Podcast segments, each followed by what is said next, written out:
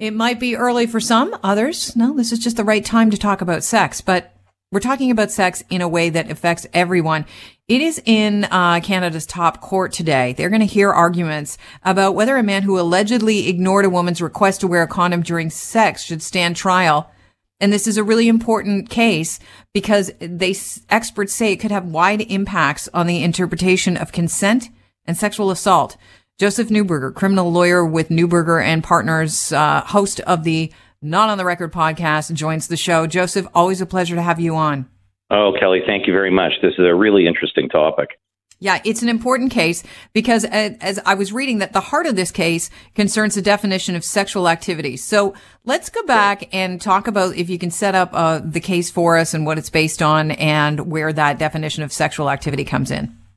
Okay, so this is, uh, in my mind, relatively straightforward. This is uh, two individuals who got together, uh, had limited dating, had prior uh, sexual intercourse with a condom, and then on another occasion, she, uh, the, the complainant in this case, had said, um, "I only want to have uh, sex with you if you wear a condom." And uh, while he was uh, positioning, she thought he was uh, leaning over to get a condom, and what she found out at the end of the day was, in fact he had sex with her without a condom. She went to police and complained and said, uh, I, I did not agree to having any type of sexual intercourse without a condom, and I would never have done that. And a charge was laid, and he was acquitted at trial, and then the BC Court of Appeal overturned it, and it's made its way up to the Supreme Court of Canada. And um, you know, it's really two concepts, and, and I'm hoping that the Supreme Court of Canada uh, finds a path not to change the concept of consent. But one is what is consent, and we know that it's it's a very developed law over the last you know 40 years, 50 years, um, and what defines sexual activity. So in this case, somehow I think the argument is going to be that sex with a condom and sex without a condom is still sexual activity. Um, and so if you consent to sexual activity with uh, intercourse, regardless of with or without a condom, once you consent to that sexual activity, consent is made out. Therefore, he cannot be convicted of sexual assault. On the other hand, um, the dissent in in uh, one of the uh, appeal cases had said specifically that um, used the term fraud. That hmm. consent mm. was actually obtained by fraud. This is the path of reasoning I like because I don't think we need to redefine sexual activity or because I think we all know what that is intuitively. I don't think we need to rejig the concept of consent because if we think about anything in our daily life, if I agree with somebody to buy a house uh, and I, I pay and I close and I wind up buying a box, well, that's fraud. That's not what I, I made an agreement to have. If you agree to have a particular sexual act, let's say, I don't mean to be too crass, but let's say it's intercourse but not oral sex, and then oral sex is forced, it's sexual assault. I don't see a massive distinction between saying, I'm only consenting to this type of sexual activity so long as you wear a condom. And if I think you're doing that and you proceed to have sex with me without a condom, then you have obtained my consent under fraud because you're not doing what I agreed to. And I think that's a sex assault. And part of the problem in Canada is that we have a charge of sex assault, which can range from a minor touching all the way up to a full blown, what we would consider to be a rape, right? So it's a very broad concept where, yes, we have a range of sentencing, but it's a very broad concept, and we're trying to fit a lot of scenarios into one definition. However, I do believe that in this case, if the court can easily see that an individual has an absolute right to their body integ- integrity and will be able to uh, dictate what the terms of sex are. And it will include protection because that's part of a health issue. And so I think the Supreme Court of Canada will have a, a good opportunity to define sexual activity, simply expanding it to say that it, it, it can include conditions or limitations. Uh, there's another court that uh, another court case. Uh, it was a Supreme Court decision from 2014 that's going to complicate matters. I was reading, and uh, all sides will be referencing it. It's a case that involved a woman who consented to having sexual intercourse with the, uh, the, I guess, her boyfriend or partner at the time, on the condition that he wear a condom. And without her knowledge, he pierced holes in the condom. She became pregnant.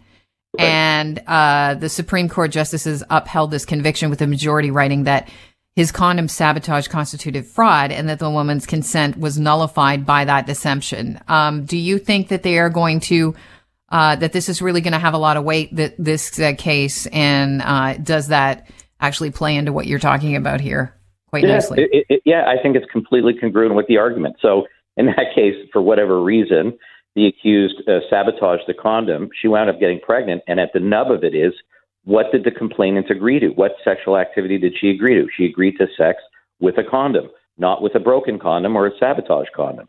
The same is here. What did this complainant agree to? She agreed to sexual intercourse with a condom.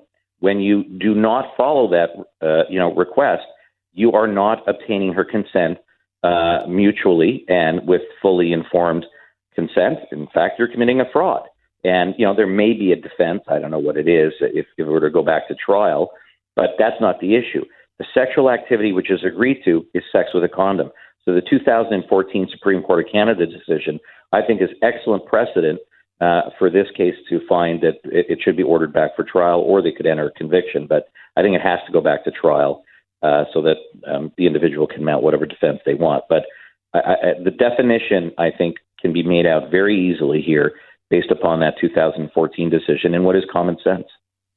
I think a lot of people are hoping that the Supreme Court um, offers clarity on stealthing. Uh, it's a slang term to describe non-consensual removal of a condom during sex. And there are, uh, you know, several um, groups, uh, women's groups and, and legal groups that are saying, look, if you've agreed to sex with a condom, that agreement is violated at the core if a condom is not uses used rather, and it needs to be recognized in the law. Do you think we have to add stealthing to uh, some sort of uh, legalese in in as far as uh, uh as yeah. Uh, these cases are concerned? Yeah, yeah, no, I I, I think uh, you raise a very good point. So I, I think what we're struggling with is is how do we define this in in the term of sexual activity or in the terms of sexual assault? And I think it's the exact same thing. Anytime an individual agrees to sex with a condom, that is the agreement.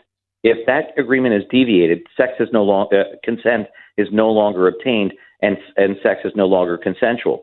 So if there is a practice going on out there where during the course of sex, surreptitiously uh, the male partner um, removes the condom and then continues with sex, consent is is no longer valid.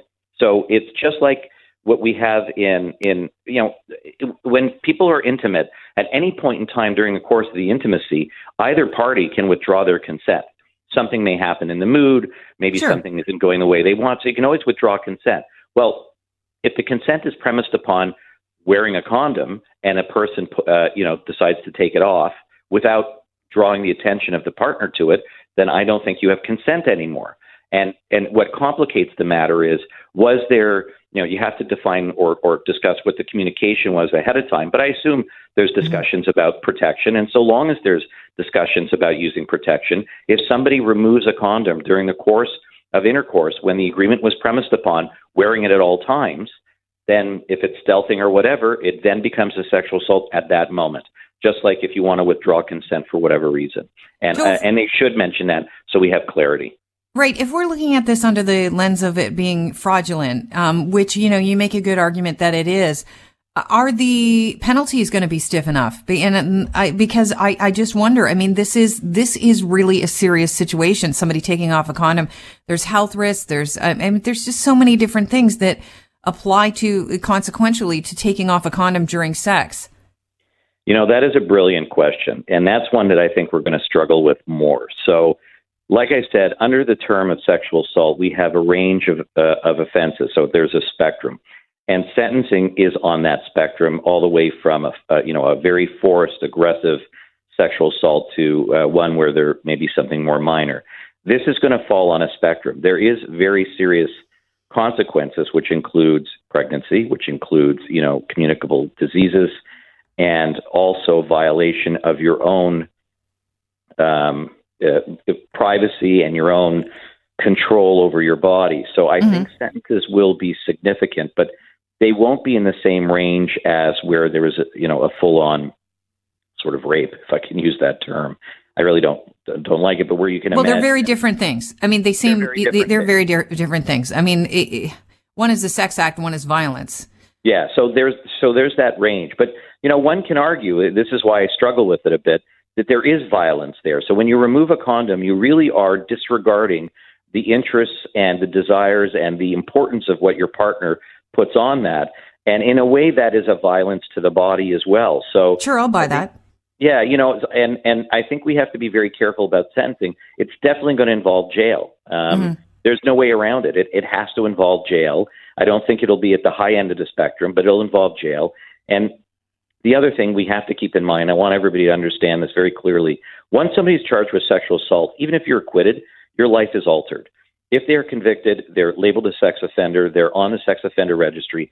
Good luck trying to find a decent job. Uh, good luck trying to, you know, get into the United States.